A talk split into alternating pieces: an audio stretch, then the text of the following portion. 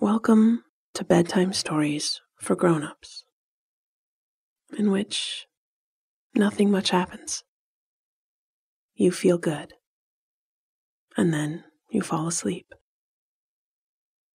I'm Kathryn Nicolai. I write and read all the stories you hear on Nothing Much Happens. Audio engineering is by Bob Wittersheim. We are proud members of the Curious Cast podcast network. You can follow us on Twitter or Instagram or Facebook for extra coziness. Let me say a little about how to use this podcast. Our minds are busy, now maybe more than ever. And a busy mind can keep you up all night. So let this story that I'm about to tell you become a resting place for your mind. Once your mind settles, you will find sleep. I'll tell the story twice, and I'll go a little slower the second time through. If you wake in the middle of the night, you can listen again, or just walk yourself back through any part of the story you remember. This will disrupt the wandering and get you back to sleep. This is brain training. So have a bit of patience if you are new to it. Over time, you will find you fall asleep faster and stay asleep longer. Now, it's time to set down anything you've been looking at or working on. Switch off the light and slide down into your sheets. Pull the blanket over your shoulder and feel how good it is to be safe in your bed. Let's all take a breath in through the nose and out through the mouth. Nice. One more. In and out.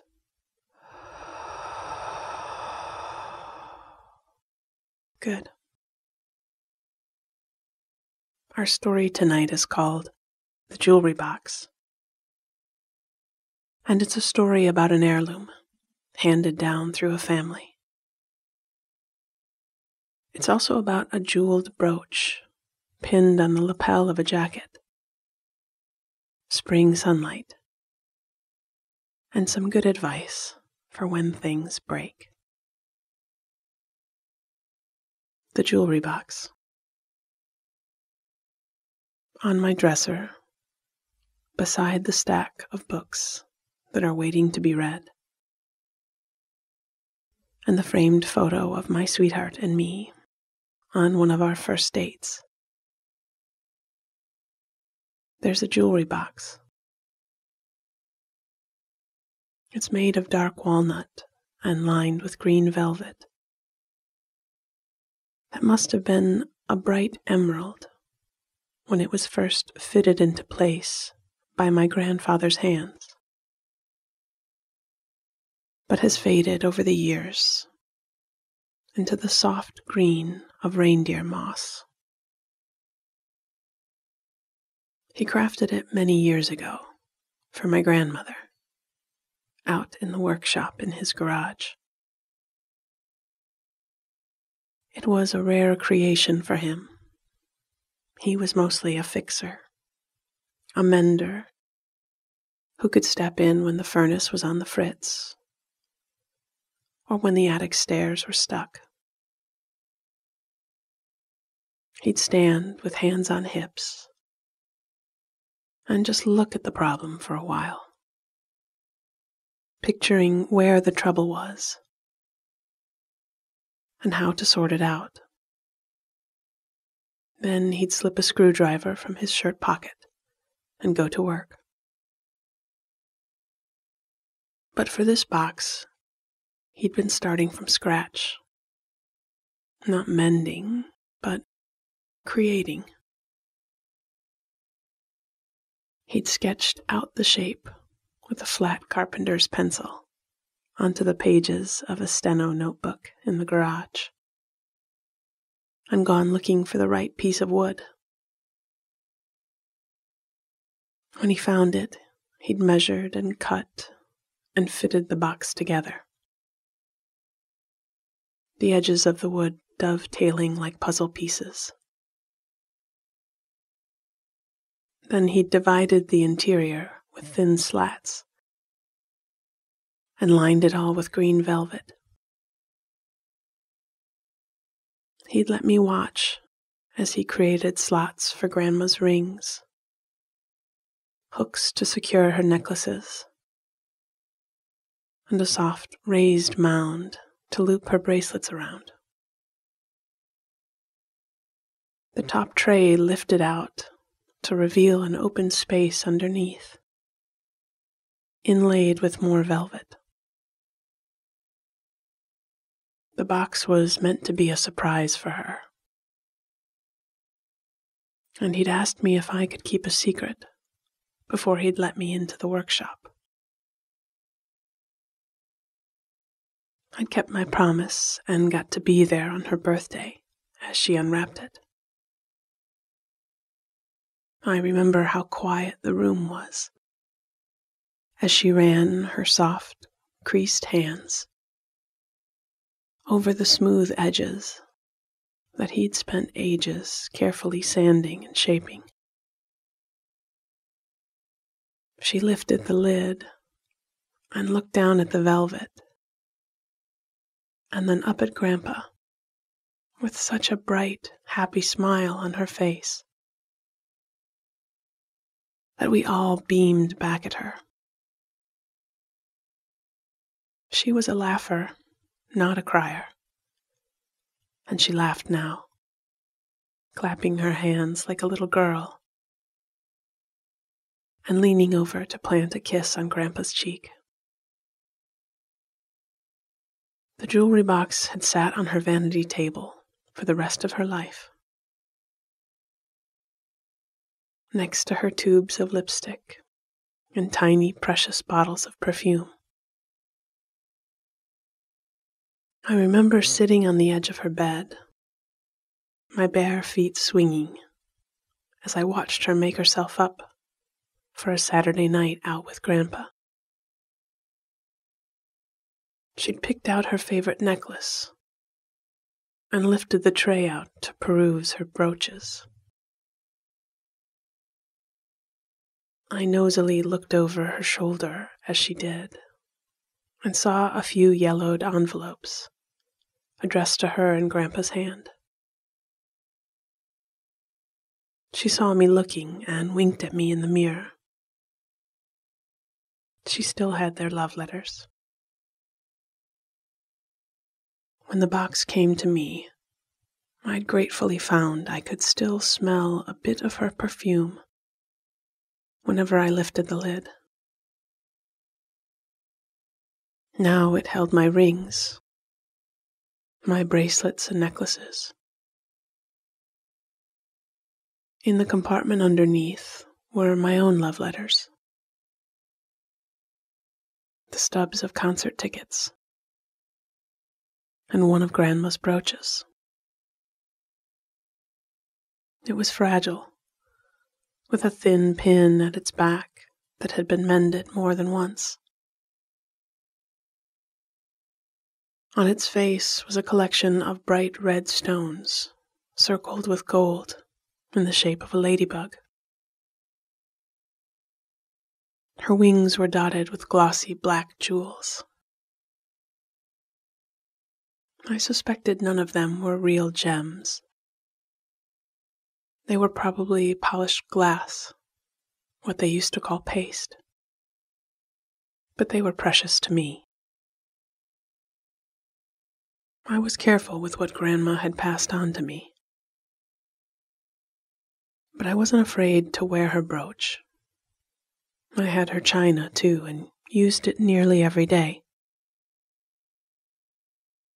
Once, when we'd been drying dishes in her kitchen, and a slippery plate had slid out of my hands to crash into a million pieces on the black and white tiles of her floor. I turned a teary face up to her, and she caught my chin in her hand and kissed the tip of my nose, saying, Baby, it's a thing, not a person.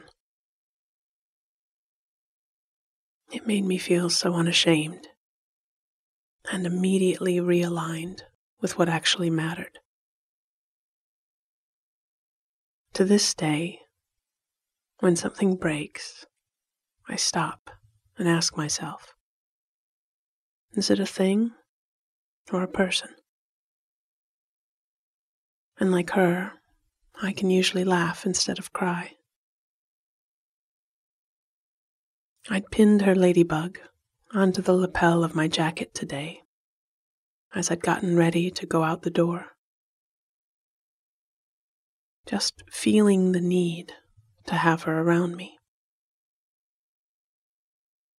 When I'd stepped out of my apartment and into the narrow alleys of the oldest part of downtown, I stopped to look up at the way the spring sunlight shone on the tops of the buildings.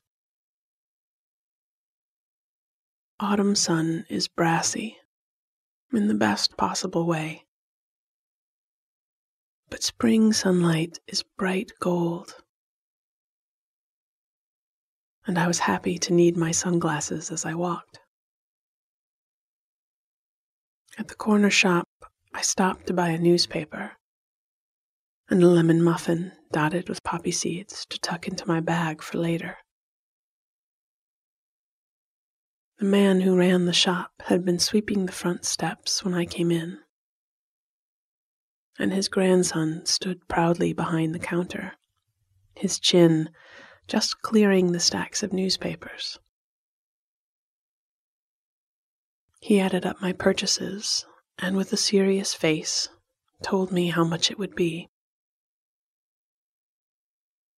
His grandfather smiled down at his broom as he swept. I handed over the money and waited until the change was counted back. I thanked the little boy and resisted the urge to wink or make a joke. I remembered how important it was when you were young and trying to seem grown up that you were taken seriously. We shouldn't forget what being young feels like, even when we are young no longer. On the street again, with Grandma's ladybug on my shoulder and the golden spring light making me squint. I headed for the park. The geese would be back honking their news and splashing the cold lake water around their long black necks. I would find a bench, take my muffin from my bag, open my paper, and look for things to laugh about. The jewelry box. On my dresser beside the stack of books that are waiting to be read, and the framed photo of my sweetheart and me on one of our first dates. There's a jewelry box. It's made of dark walnut and lined with green velvet. That must have been a bright emerald. When it was first fitted into place by my grandfather's hands, but has faded over the years into the soft green of reindeer moss. He crafted it many years ago for my grandmother. out in the workshop in his garage. It was a rare creation for him. He was mostly a fixer, a mender, who could step in when the furnace was on the fritz or when the attic stairs were stuck. He'd stand with hands on hips and just look at the problem for a while, picturing where the trouble was and how to sort it out. Then he'd slip a screwdriver from his shirt pocket and go to work. But for this box, he'd been starting from scratch. Not mending, but creating. He'd sketched out the shape with a flat carpenter's pencil onto the pages of a steno notebook in the garage and gone looking for the right piece of wood. When he found it, he'd measured and cut and fitted the box together. The edges of the wood dovetailing like puzzle pieces. Then he'd divided the interior with thin slats and lined it all with green velvet. He'd let me watch as he created slots for Grandma's rings, hooks to secure her necklaces,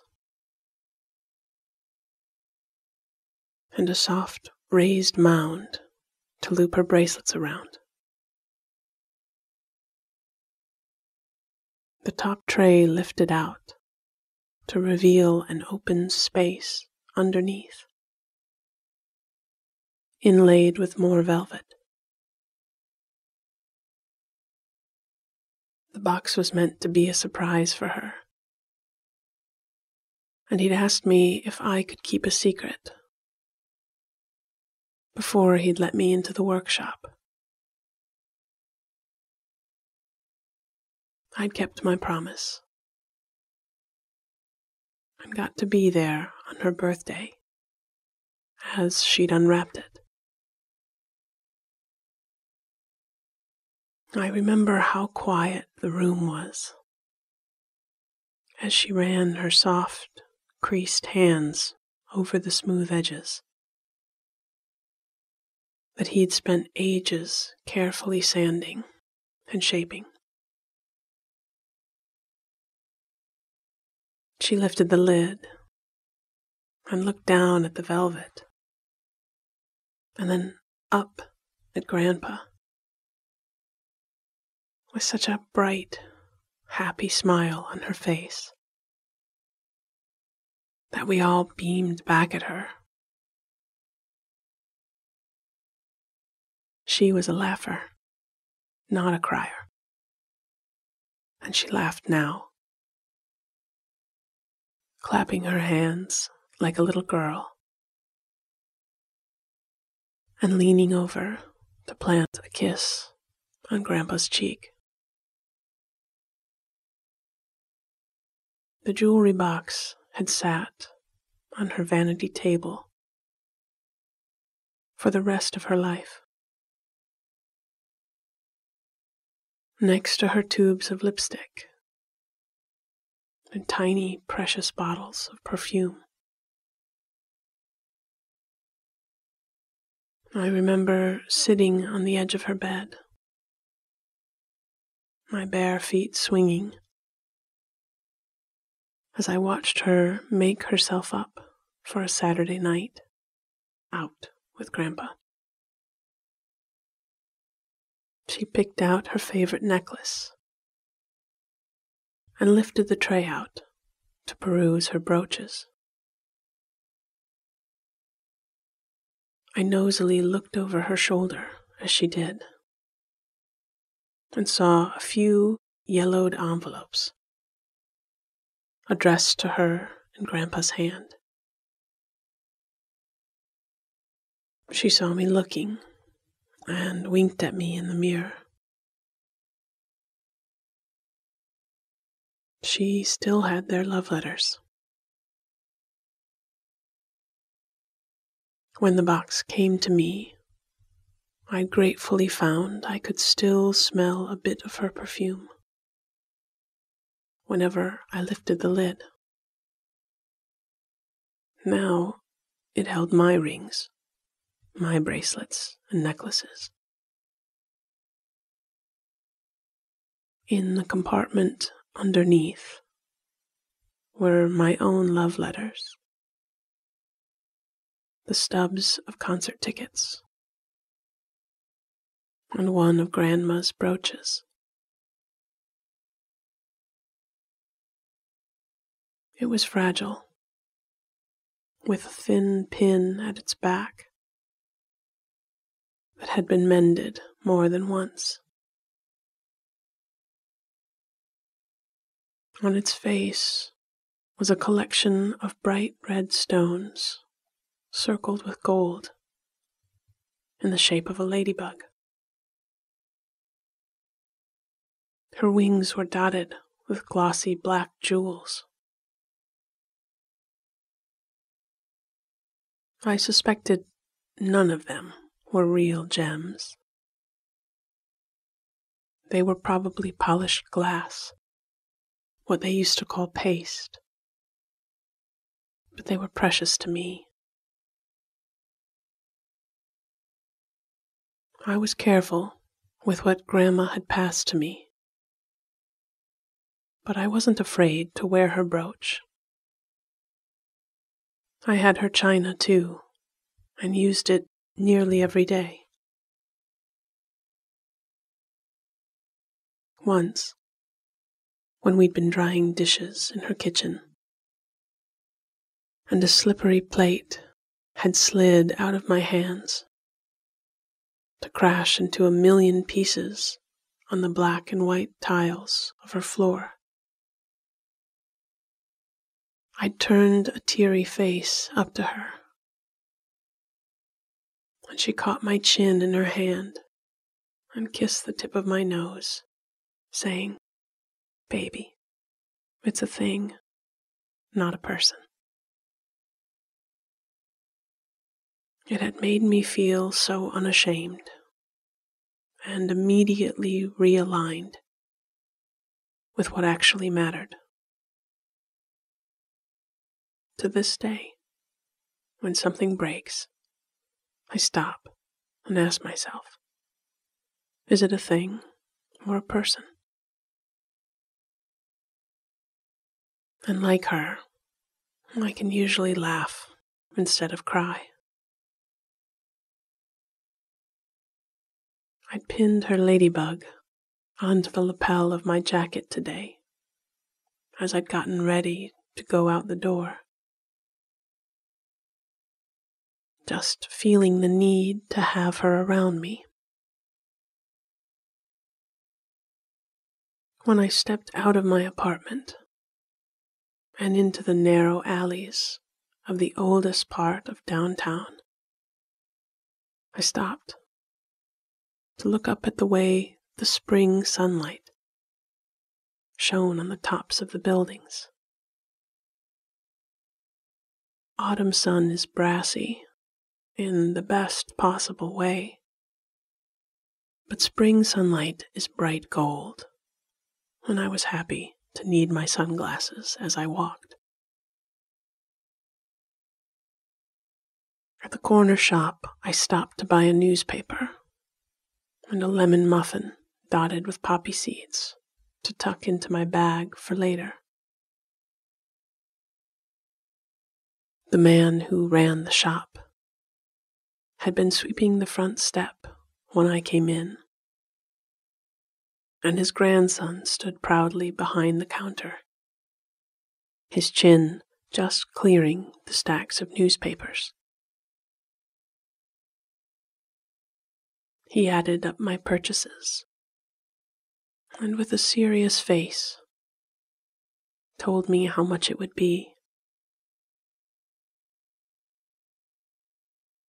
His grandfather smiled down at his broom as he swept.